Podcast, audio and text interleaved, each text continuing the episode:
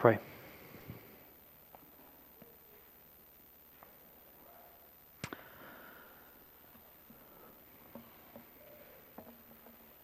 Father, I feel my own weakness and inability this morning.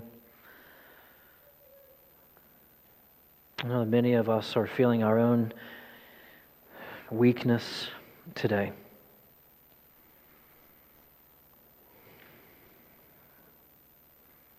We are in need of your Spirit's power.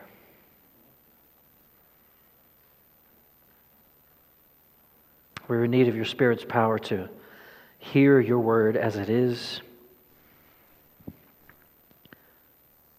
We're in need of your Spirit's power to be made new.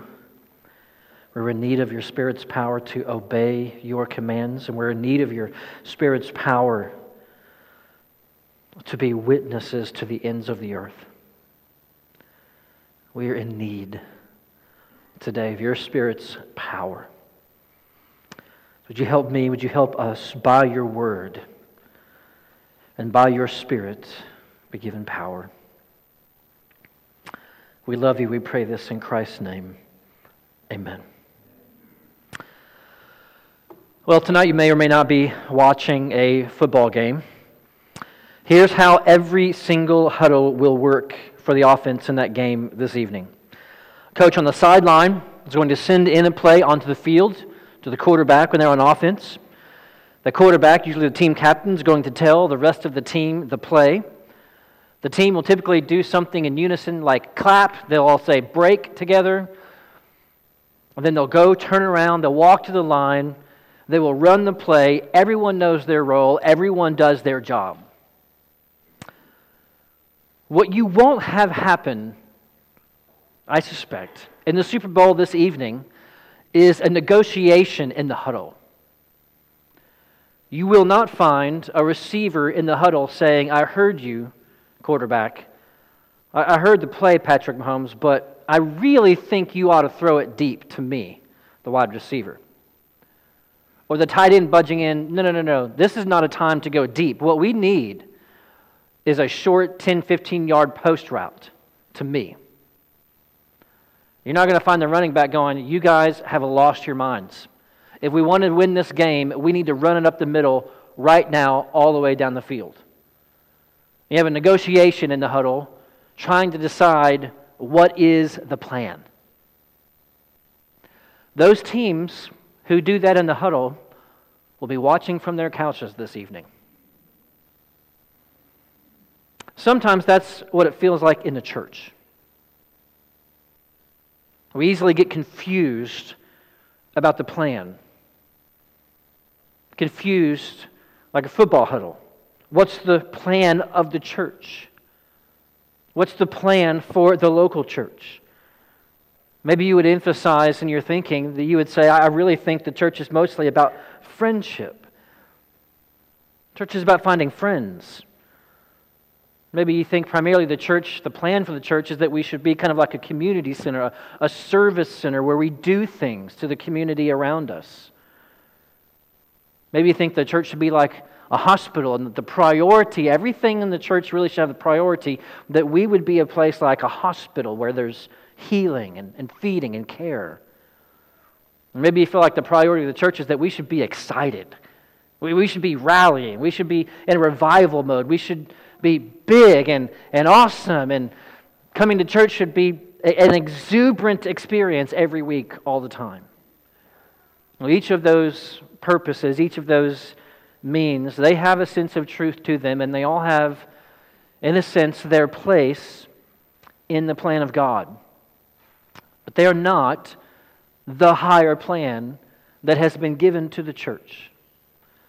This morning, I want to encourage you, church, to stick to the plan. Stick to the plan.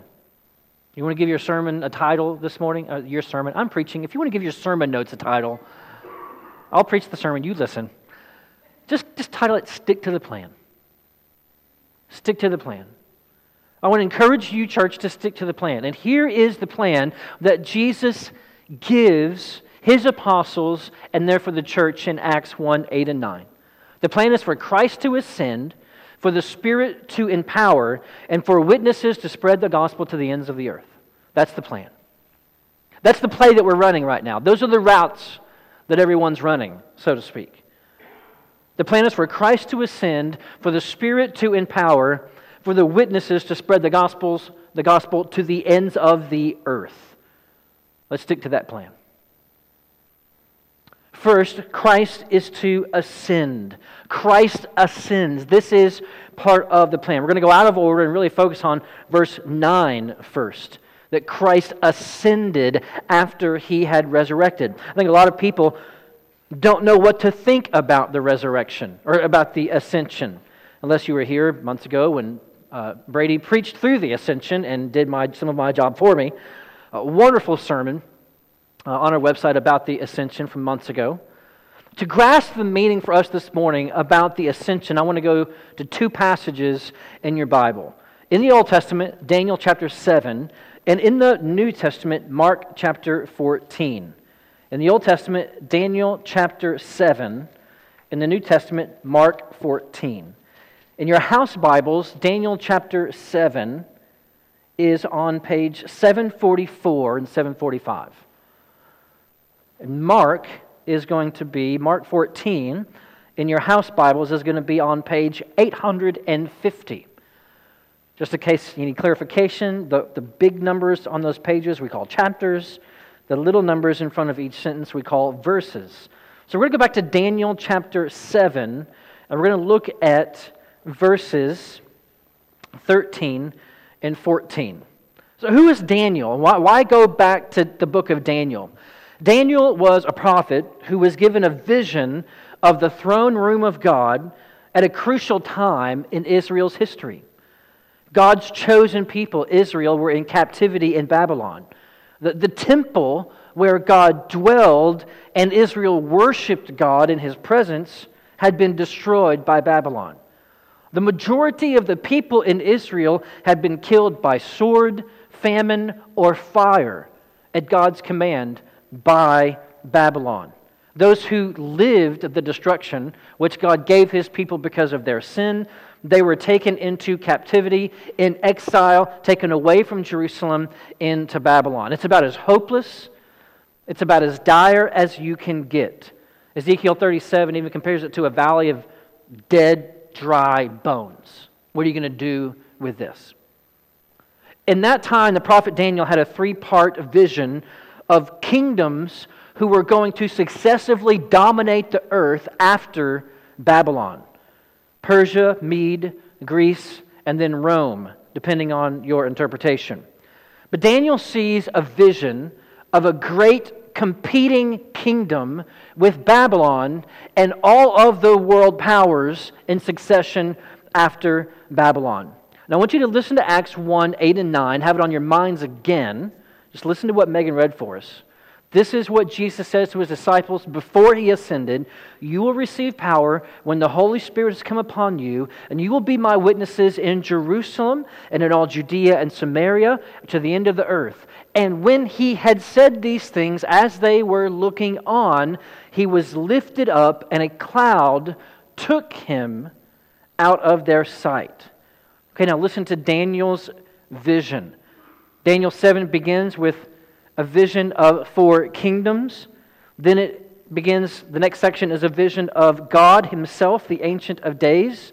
And then we have this vision of the Son of Man, one like a Son of Man, a man himself in God's throne room. Daniel chapter 7, verse 13, 14. I saw in the night visions, and behold, with the clouds of heaven, there came one like a Son of Man.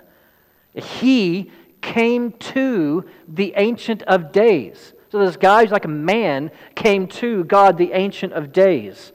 And he was presented before him.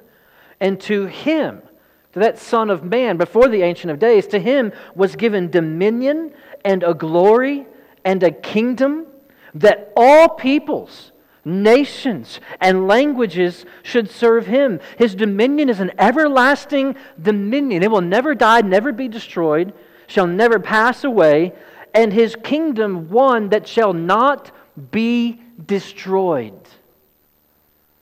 Daniel sees a vision of Christ before God in heaven. Jesus' ascension, church, was not a disappearance from the scene. He didn't disappear. It wasn't an accident, as if, well, we don't know what to do with Jesus, so he's just going to float away while the church does their job. Jesus ascended to the throne of heaven and took his place at the right hand of God, as Daniel and other prophets prophesied he would do.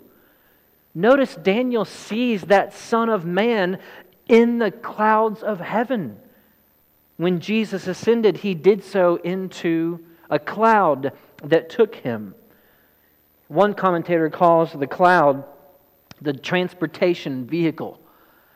And uh, my friend Michael Crosswhite then referred to the cloud as the, the God mobile, just like the Pope has the Pope mobile. I thought that was a bit blasphemous myself, but you know, that's your friends. But the cloud signifies the presence of God on the earth. A, a cloud is a familiar appearance when God shows up and becomes present among his people. When God met with Moses on Mount Sinai, it was enveloped in a cloud. When the tabernacle and the temple were built and they were established, it was filled with a cloud. God told Aaron to be very careful when they entered into his presence in the cloud, Leviticus 16, because God was going to be present in the cloud in the Holy of Holies. So when the one priest once a year in Leviticus 16 goes in, be very careful, because I will be with you in the cloud in the Holy of Holies. And Aaron should have taken that very carefully because his two sons had died because they did not take that very seriously. When Jesus was transfigured in John chapter 17, he was surrounded by a cloud. Now, the cloud is around Jesus Christ when he ascends. It's not an accident. He didn't simply float up into the clouds, a cloud took him out of their sight. His ascension signifies that he's going into the heavenly presence of God. That the place of Jesus' ascension was functioning kind of like Mount Sinai and the temple. Now go to Mark chapter 14. Mark 14, verse 61 through 63. We see another reference to Jesus being in the clouds, and look and see what it means in its context. Mark 14, Jesus is on trial. He's not yet gone to the cross. He's still on trial. They're wanting to figure out does this man really think that he's God? Does he really think that he's one with God and that he's the Messiah? So they ask him, Mark 16, sorry, Mark 14, verse 61 to 63. They ask Jesus, Are you the Christ? Are you the Son of the Blessed? Are you the Son of God? Are you, are you the one people have kept saying that you are? And Jesus says very clearly, I am. I am. And this is what Jesus says next. And you will see the Son of Man, a favorite term of Jesus for himself, harking back to Daniel 7. You will see the Son of Man seated at the right hand of power and coming with the clouds of heaven. Now, how did the high priest respond to this? The high priest tore his garments and said, What further witnesses do we need? This man is claiming to be equal to God, to be one with God. They concluded that this man, with his throne talk and his coming in the clouds of heaven talk, is claiming to be one with God, as God Himself. The ascension functions like the final earthly witness of Jesus' life and ministry that he is both man, the Son of Man, that, that he is yet one with God, and he reigns over both heaven and earth, and Babylon and Persia and Rome, and every nation under the earth is under his feet because he has ascended to sit at the right hand of the throne of God. The ascension moment is a moment of great courage for the Christian, not confusion. Imagine you're watching the Super Bowl tonight I haven't decided if I'm going to watch. I may have to imagine the whole thing. I'm still bitter. Imagine you're watching the Super Bowl and fourth quarter, you have one minute left, and your team is down by two points. This is the moment. I mean, I'm really hoping that Philadelphia is the one that's behind in the last moment but let's say they get the ball. They have a sense of destiny. There's one minute left. We have the ball. We're down by two. The whole season, the quarterback comes into the huddle. He looks at the team. They look at him. What's the plan? And then the quarterback just slowly begins to back out from the huddle and just keeps walking off the field and just disappears into the locker room. And the crowd and the team is standing there going, what is he doing? Where did he go? What's the plan? Who's going to run? What is going on? I think it's how a lot of Christians think about the ascension. I mean, here we are. The disciples think this is the time, right? Remember from last, from last passage. Is now the time that you're going to restore the kingdom to Israel? Now it's the fourth quarter. Let's go. But where are you going? Like, what is the, the plan? Jesus said that we ought to rejoice that he ascended. We ought to be glad that he went to the Father. He did not just disappear, he ascended to the right hand of God the Father so that he is fulfilling that role to be the Son of Man, to be the ruler and the reigner of all nations and all peoples. Jesus says in John 14, You heard me say to you that I'm going away, and I will come to you. If you loved me, you would have rejoiced, because I am going to the Father, for the Father is greater than I am. And now I have told you before it takes place, so that when it does take place, you may believe. Jesus wants us to believe and know that he has gone to be with the Father. He didn't just disappear, he ascended. Let me ask you a question this morning, just a simple question about facts. Do you believe that Christ did ascend? Ah, this is a tough question. Christians, we, we believe things that you can only believe by faith. Do you believe that a man ascended, that he was taken by a cloud, that it was part of God's plan, that it actually happened, that he didn't just disappear, that he ascended, and it's something to rejoice over? Christian church, the ascension is Jesus' victory. It's his exaltation. His ascension to the right hand of God says to Babylon, to Greece, to Rome, to every nation, and even to death itself, you guys get under me. Jesus has ascended above every nation, every rule in heaven and on earth. His kingdom is high and everlasting. We need him to ascend. It's our glory and, and, our hope that he ascended to the right hand of the Father, that he is not just a man, but he reigns in heaven with God's authority. Isn't that what Jesus said, Matthew 28, when he leaves? All authority under heaven and earth has been given to me. And where did he go when he ascended? He went to the right hand of the throne of God to take that authority. And so remember what Jesus says to Mary when she recognized him, when she saw Jesus resurrected from the dead in John chapter 20. She recognized Jesus when he heard his voice, but Jesus said to her, Do not cling to me. Why? Why would Jesus tell Mary not to cling to him? He says, For I have not yet ascended to the Father. Don't get too attached to me here. I need to ascend. I'm not done. That's the next plan. But instead, go to my brothers my, and say to them, I'm ascending to my Father and to your Father, to my God and to your God. That's the plan. As Christians, we're so thankful that Jesus has ascended and now rules and reigns from heaven. Church, do you believe that it happened?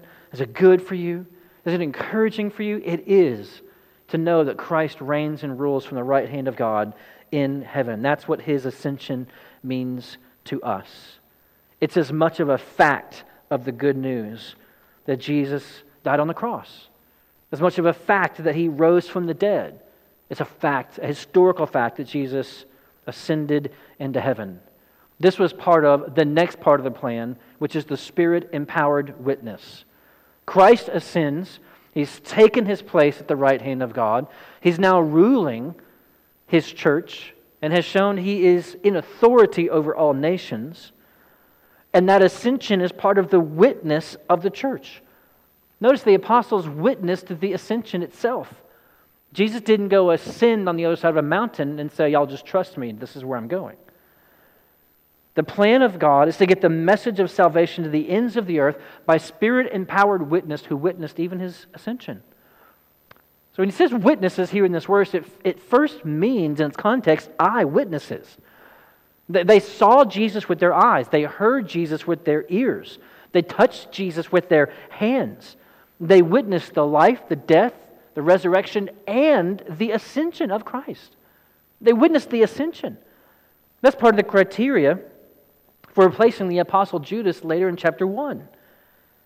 They're looking for one of the men who have accompanied us during all the time that Jesus went in and out among us, beginning from the baptism of John until the day when he was taken up from us. We need someone, we're going to replace Judas. We need someone who was with us from the moment that Jesus began to, to minister at the baptism of John until the day, who also saw him ascend, who was a witness with us from the beginning to the end.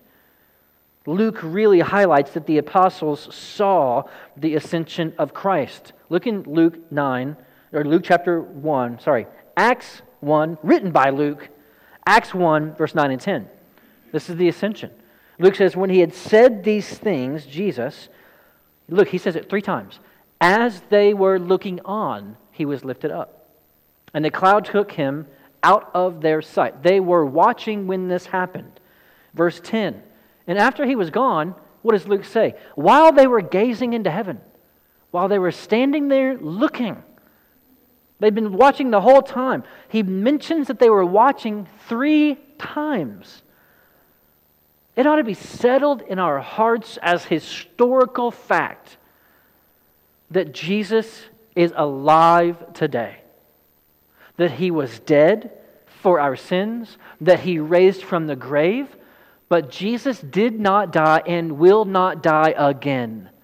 He has ascended and he is alive today.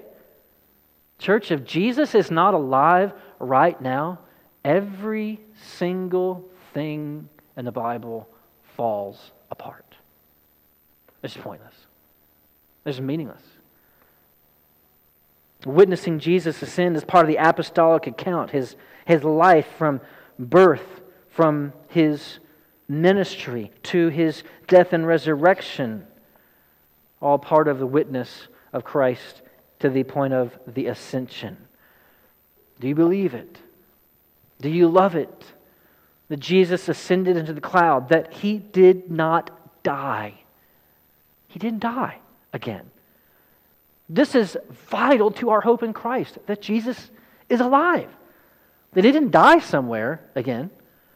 Romans 6, verse 8 through 10 speaks about the hopefulness and the meaning of Jesus being alive like this.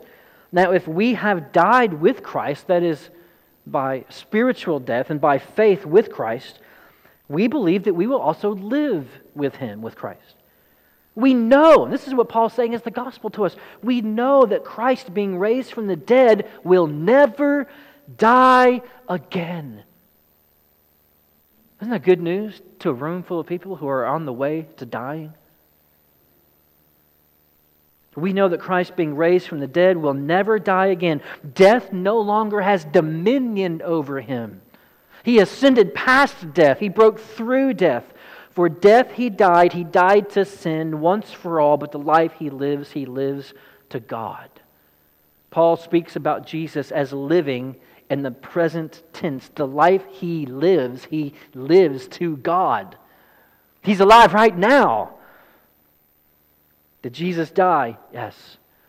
Did Jesus raise from the dead after paying for our sins? Yes. Did Jesus ascend to the right hand of God? Does he live today? Yes. It's good news. But notice, these eyewitnesses are not only eyewitnesses, they're spirit empowered witnesses. The, the plan is for Christ to ascend and then for his church, his witnesses, to be spirit empowered witnesses. Now, this is, this is a bit strange. Why does the Holy Spirit need to empower eyewitnesses? I mean, part of the whole point of the apostles was that they all saw this with their eyes his life, his ministry, his resurrection, his ascension. I mean, either you witness something or you don't, right? I mean, either, either you were there or, or you weren't, right? I don't know if you've ever been in this situation exactly, but it's not always easy to be a witness, is it? It's not always easy to be a witness, perhaps maybe in court. It might not be easy to be a witness in the office when you have to go face your boss and witness, be a witness to something about him or her, which could cause you some hardship if you witness that thing. It can be hard to be a witness if you're a whistleblower at you know, the FBI right now. It can be hard to be witness of some things if, if you're witnessing in court against someone who's in the mafia. You just want to know before you go witness do they know where I live? Is my family in a safe place? You're going to go witness, it's going to, it's going to cost you. It's not always easy being a witness if the thing that you're witnessing about is going to cost you. The apostles saw it, they were eyewitnesses. But the witness God was giving them to do was going to cost them. As they began to bear witness about Jesus raising from the dead, if they were to do this, if the church were to be witnesses of Jesus Christ without the Spirit of God, it would not make it past Jerusalem. It wouldn't make it to Judea and Samaria, much less the ends of the earth, much less Austin, Texas, or next door. They, they would just fail. They would just cower like they did in the Gospels over and over. The Spirit of God empowers the witness of Christ to spread the news of Christ all over the earth, even at the cost of their every earthly comfort and their earthly lives. Immediately, when the 12 eyewitnesses start telling people that Jesus is the Messiah, He's the Christ, He's the Davidic king, that He raised from the dead, that He ascended, that He is the ruler, that He is the King of kings and Lord of lords, and that He's alive right now, immediately they all get put in prison. All 12 of them get put in prison immediately. Next chapter. Later, Stephen is killed in Acts 7. James is killed in Acts 12. Paul is imprisoned at the end of Acts. Later, we learn Peter gets crucified upside down. And the second generation of disciples, Ignatius, was thrown to the lions. Polycarp, the disciple of the apostle John, it says in, the, in, the, in history, it says the presence of the proconsul holding court at Smyrna and all the people crying out against him, Polycarp, in the amphitheater, burned him. That was John's disciple. And on and on and on and on and on through history until we get to today. It takes boldness to be a witness to the life, death, and the resurrection of Jesus to the world. The world doesn't like it, they don't want to hear it. It's judgment first. It's judgment before it's gospel to know that there's a king who rules over every nation, who holds your judgment and your eternity in his hands because he stands before God. Without the boldness of the Spirit, the witness never gets to the ends of the earth. Church, let me just encourage you. If we're going to stick to the plan, we got to pray for boldness. We got to pray for boldness. Ask God to make us bold. And I want to encourage you, church, don't live in unnecessary guilt because you lack boldness. God's plan was never to go find a bunch of strong, beautiful, willing people to accomplish his plan. God basically, to put this in context of Texas, God basically went to East Texas and said, Give me 11 rednecks and a tax collector. And let's go accomplish a mission. I mean, what are these guys going to do? Uneducated, fishermen, low life, poor, What are they going to do? I mean, who are they going to bother in the world? There's nothing really lovely about us that God would choose us to save us and make us witnesses to the gospel to the ends of the earth.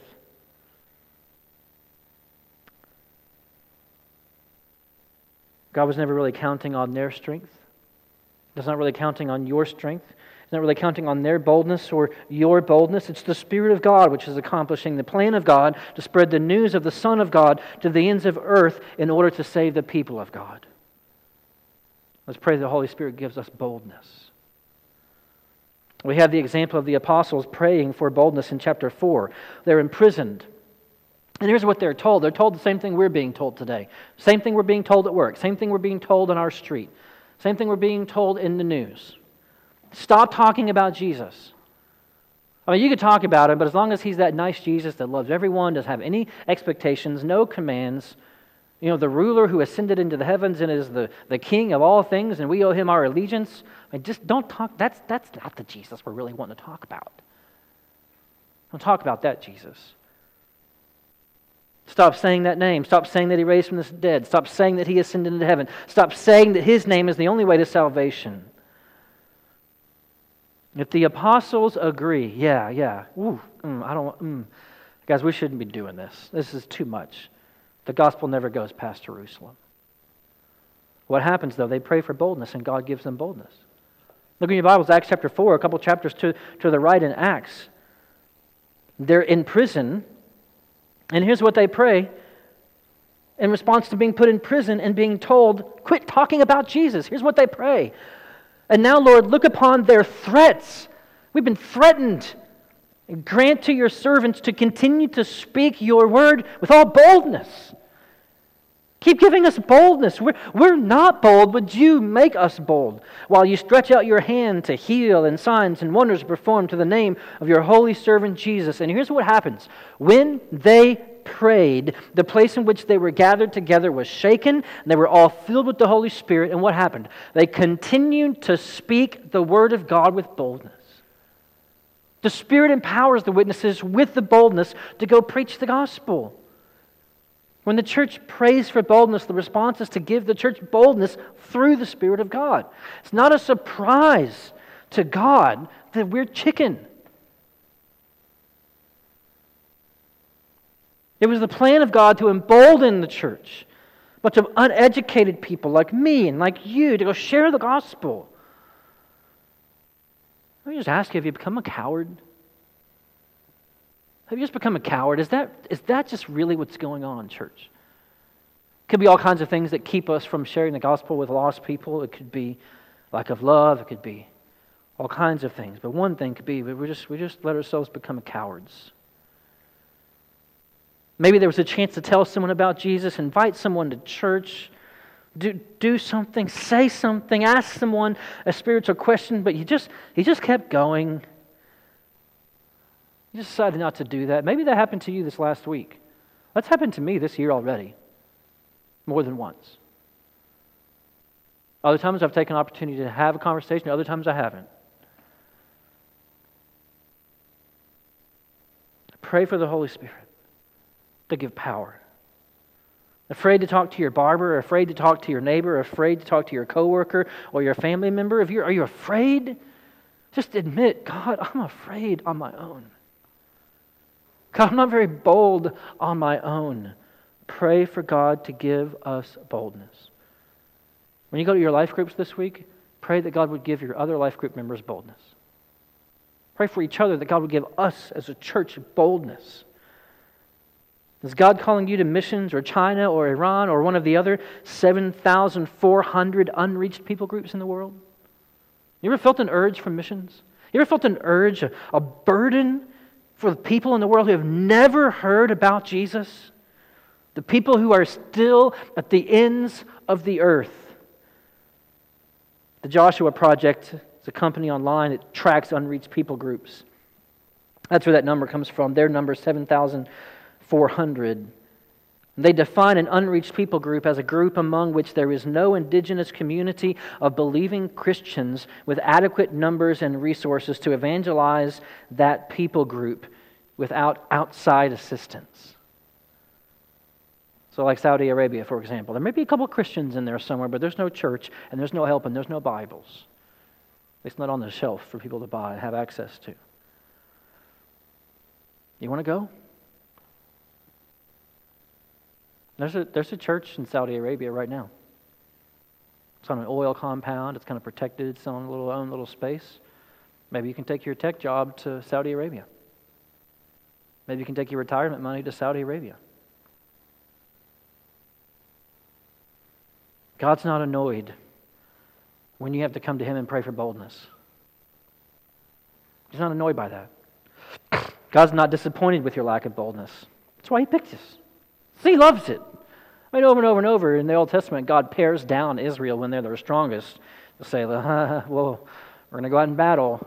Let's send less of you guys so that you all remember it was me that saved you. It's not you guys. As an earthly father, sometimes I get frustrated with my kids when they ask for help. They come and ask for help, something that I just feel like they should be able to do. And maybe sometimes they should, maybe sometimes they need, they need help. How many times is my response as an earthly father, would you just do it? Just do it. I ask you to do it. Just go do it. God never gets upset when someone comes to ask him to open the jar or help mow the yard or do anything that He's asked us to do that's good. He is glorified when His power accomplishes His plan. He gets glory when His Spirit gives boldness to His witnesses to the end of the earth. They notice, the world notices. That's strange. It's weird. People don't do that. People don't move to closed countries just to share the gospel. People don't tell the gospel over and over at work, even when they're told not to. People don't talk about Jesus to their neighbors or have people over to fellowships where they sing songs. People don't do those things. Where does that come from? It glorifies God to say it's something from God that's in this people. Ask God for it. Only by spirit empowered witness could the gospel ever get out of Jerusalem prison, much less all the way to the ends of the earth.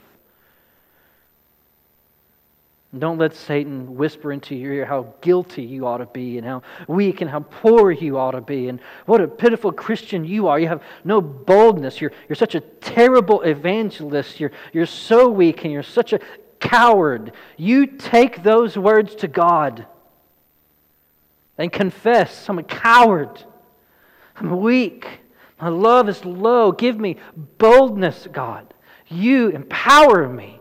Please, by your Spirit, that while they continue to threaten and my comfort is at stake, I will speak the gospel.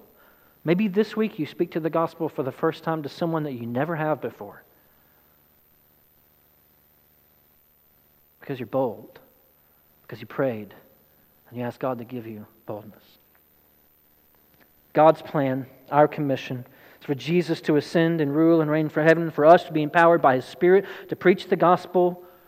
Last piece, last part of the plan, to the ends of the earth. Spirit empowered witnesses of the ascended King to the end of the earth.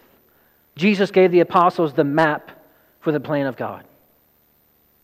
You know, I, I love uh, it's just wonderfully encouraging to me. I watch football, to go back to football again, and they, they just call out these words Blue 42, Omaha, and all these, and everyone just knows where to go. We're given a map here from Jerusalem to Judea and Samaria and to the ends of the earth. Now, at first glance, it might sound like kind of a generic list, but it's actually packed with meaning. A few things to notice about this list and the order of these places. There's an ethnic progression from Jerusalem to Judea and Samaria to the ends of the earth. Transcends from Jews to Jews mixed with other nations in Judea and Samaria to the ends of the earth, which would include all people.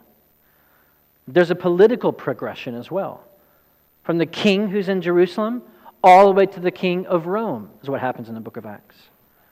From Jerusalem to the ends of the earth, there's also a prophetic fulfillment in there. In the list, Jerusalem, Judea, and Samaria. Judea and Samaria are a couple. They're connected as a group with and in between them. There's some history there to Judea and Samaria. After the nation of Israel was split into Israel in the north and Judah in the south, the northern area was overcome by the Assyrians. Intermarriages led to mixed Jew Gentile families. Jesus spoke, speaks of the gospel going to Judea and Samaria now as a unit, that northern area becoming Samaria, where the Samaritans are. Those half breeds is what they would kind of call them, that's what Samaritan meant. Now, Jesus speaks of the gospel going to Judea and Samaria as a unit, both grammatically and theologically. When the divided kingdom was at its absolute lowest, Ezekiel prophesied this one king shall be king over them all, referring to the north and south. And they shall no longer be two nations, no longer be divided into two kingdoms, Judah and Israel. I will save them from all their backslidings in which they have sinned, and will cleanse them, and they shall be my people, and I will be their God. My servant David, that's a reference to Jesus in the Old Testament, shall be king over them, and they shall have one shepherd. This geographical progression also becomes the table of contents for the book of Acts. Right? Book of Acts isn't just happenstance, and we're just kind of going all over the, the map like we're you know, using Apple Maps or something. That's been my experience with Apple Maps. Where do the apostles, where do they start preaching? Where do they start spreading the good news? In Jerusalem, in the temple in Jerusalem. All 12 are there in Solomon's porch in Jerusalem. They're all preaching. Where does the gospel go next? Well, Acts tells us that it's following the Acts 1 8 uh, progression. Look in Acts chapter 8, verse 1. Acts chapter 8, verse 1. In chapter 7, Stephen gives a really long speech about Jesus being the Christ that the Jews and the Pharisees had killed. But look what happened in Acts 8 1 after Stephen's death. Acts 8 1, and Saul approved of his, that's Stephen's execution back in chapter 7. And there arose on that day a great persecution against the church in Jerusalem, that first geographic location. And they were all scattered throughout the regions of where? Where was everyone scattered? Judea and Samaria, except for the apostles. They stayed back in Jerusalem. They're pretty much in Jerusalem through the rest of the book. Jesus is that one shepherd king over Judea and Samaria, reuniting the broken kingdoms of Israel. And Jesus is also that, that one person that makes a people and a nations united. Here in the church, we have Eagles fans and Cowboys fans. I mean, you want to talk about unity that only Christ can accomplish. We have various races, colors, languages, ethnicities, church backgrounds, poor, rich, young, old, weird. If you don't know who the weird one is, you're them. The one unifier that we have, the one unifier that we have is Jesus, the Lamb of God, who died for the sins of all people. All peoples can have peace with God together because our unity is built on the foundation of peace with God through Christ. Just like the unity between Judea and Samaria, between Judah and Israel. All peoples can have peace with God built on the foundation of Jerusalem going out to the ends of the earth. The word Jerusalem is likely a compound noun between two Jewish words Yara for pillar and Shalom for peace. Jerusalem literally means pillar or foundation of peace. So God's plan begins with Jerusalem. Why? Because God made peace with all mankind to the ends of the world there. God offers me and you peace through what he did in Jerusalem. Jerusalem became the foundation of peace. Your peace with God starts not with where you are trying to get back to where God is or where heaven is. It starts with heaven's Son coming down to earth and dying for you in Jerusalem. And because Jesus died there in God's place, that holy city, David's city, where the temple was, we can have peace with God. Colossians says of Jesus on the cross in Jerusalem, for in him, in Jesus, all the fullness of God was pleased to dwell. All the fullness, like in the temple, pleased to dwell, and through him to reconcile to himself. He, he, he makes peace whether on earth or in heaven, making peace by the blood of his cross.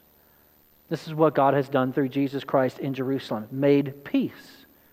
So, Jerusalem geographically is the foundation of peace. Theologically, what starts there with Jesus on the cross and resurrected from the grave and ascending, that's the place of our peace. If you want to be at peace with God, you don't have to get better. Simply confess your sins and put your faith in Jesus who was crucified in your place. Trust that he rose from the dead, that he ascended to God's right hand. The good news of your peace, the good news that is going out to the ends of the earth, is that God made a foundation for peace in Jerusalem. Hear the good news God's Son in your place for your peace with God. And the whole plan is for the witnesses empowered by the Spirit to just take that news to the ends of the earth. For the peace that God afforded in Jerusalem to be preached and taught and shown to every nation on the earth. That whole plan should start to sound very familiar. In the very beginning of the Bible, God put Adam and Eve in the garden and He commanded them to multiply and fill the whole earth. Now, starting in the new garden from the temple, which was decorated in the garden theme are the apostles and the followers of Jesus there to spread the good news that Jesus has now brought peace with God in this new creation. And that new creation, joy and peace, that shalom, is to spread to the ends of the earth. All nations hearing about their peace with God because God's Son died on the cross for them couple of implications for us, a few implications for us. Boldly go anywhere with the witness of Jesus Christ's life and death for sinners. Go anywhere. Talk to anybody. This is why we don't ask Iran's permission to take the gospel to Iran. Jesus ascended above all nations, above Rome, above Greece, above America. We don't ask people's permission to go tell the nations the gospel because we've been commissioned by the King who sits at the right hand of God. We don't have to wait around until someone tells us it's okay to sneak bags and bags of Bibles into Laos and China and Indonesia. You can honor your boss and your fellow employees, but you don't have to wait for permission to tell someone else about Jesus. You have the commission to fill the earth, the whole earth, with the good news of Jesus Christ. We prayed for Azerbaijan this morning.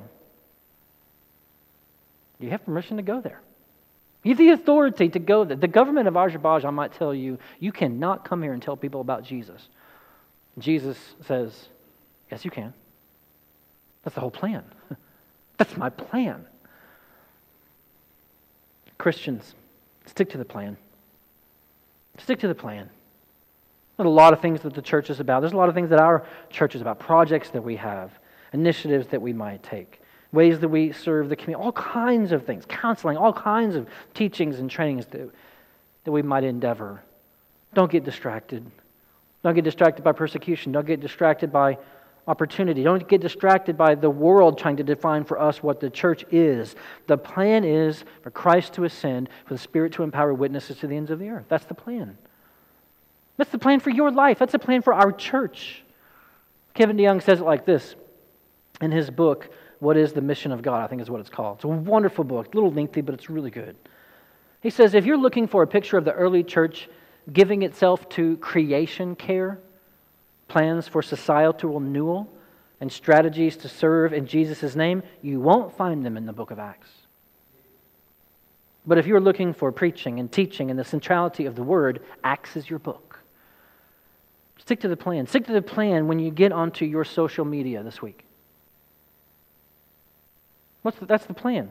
We're, we're to be witnesses in the world. When you get on social media this week, you are a witness.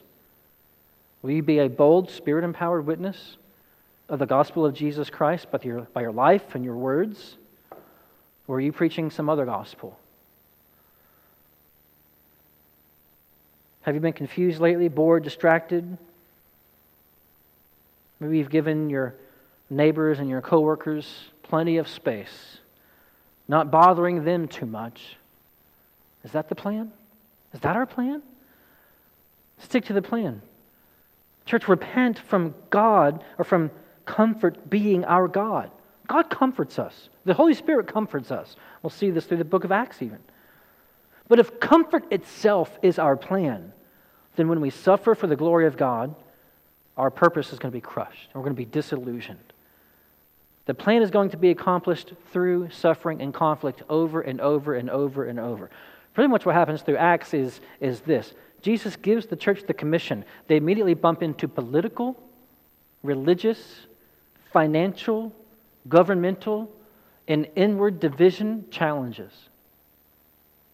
And the question is just the same on every page. Are we going to stick to the plan when we face all of these challenges? That's what we're going to be looking at in chapters to come in the book of Acts. As the gospel goes past Jerusalem, past Judea and Samaria, it starts to make its way through Greece and then Rome. Here's, here's what Paul wrote to the church in the Greek city of Thessalonica about his experience in Philippi, way past the first few chapters of the book of Acts.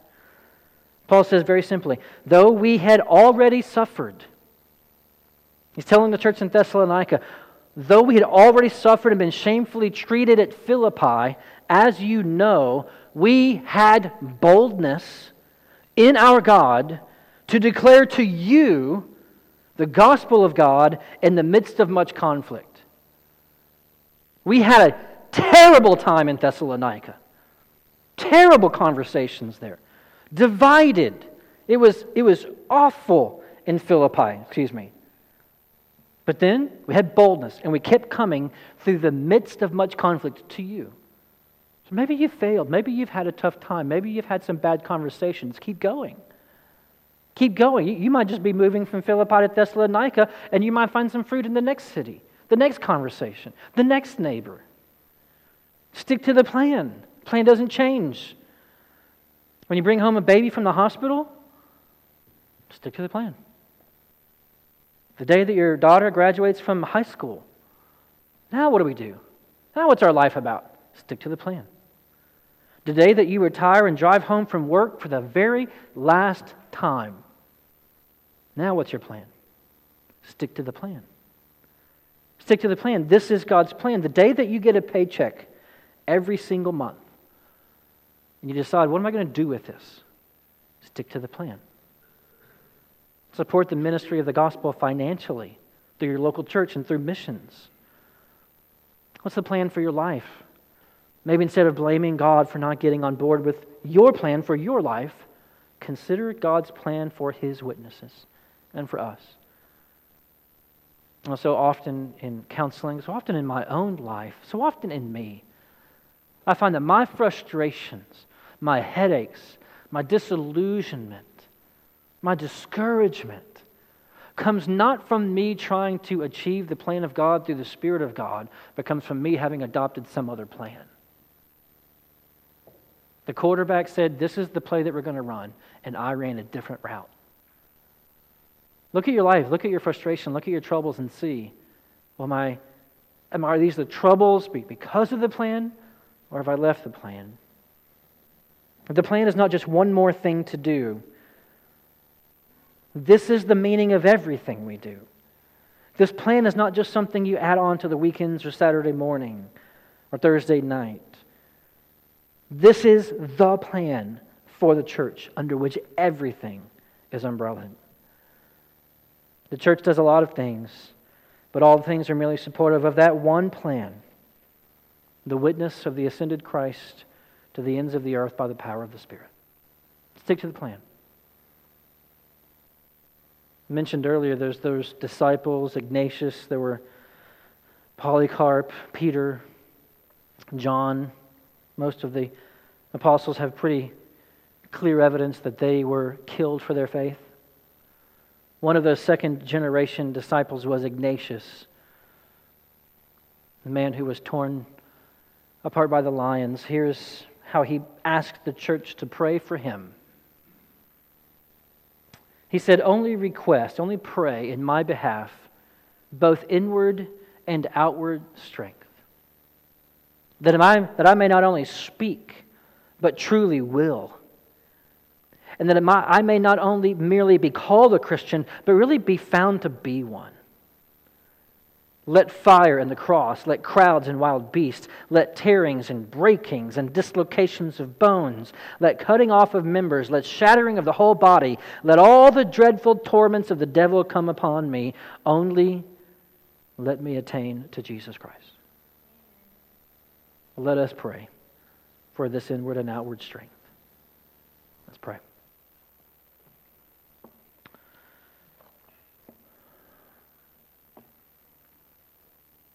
Father, we come and we just confess our, our disobedience. We confess our, our weakness.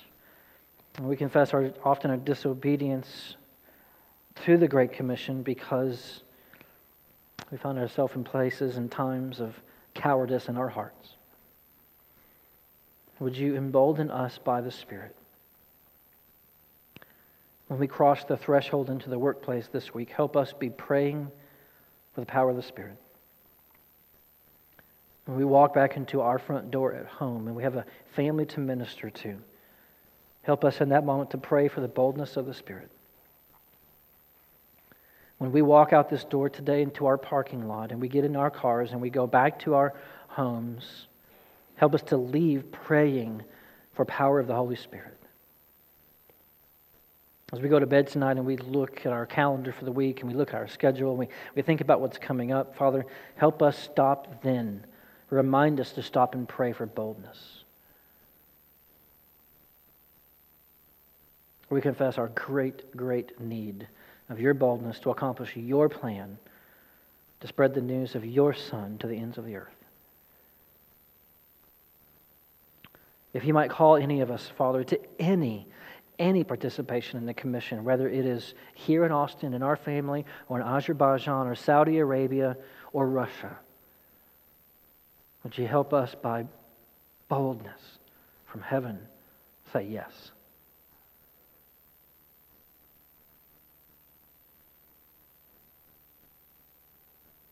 We love you, Father. We pray this in Christ's name. Amen.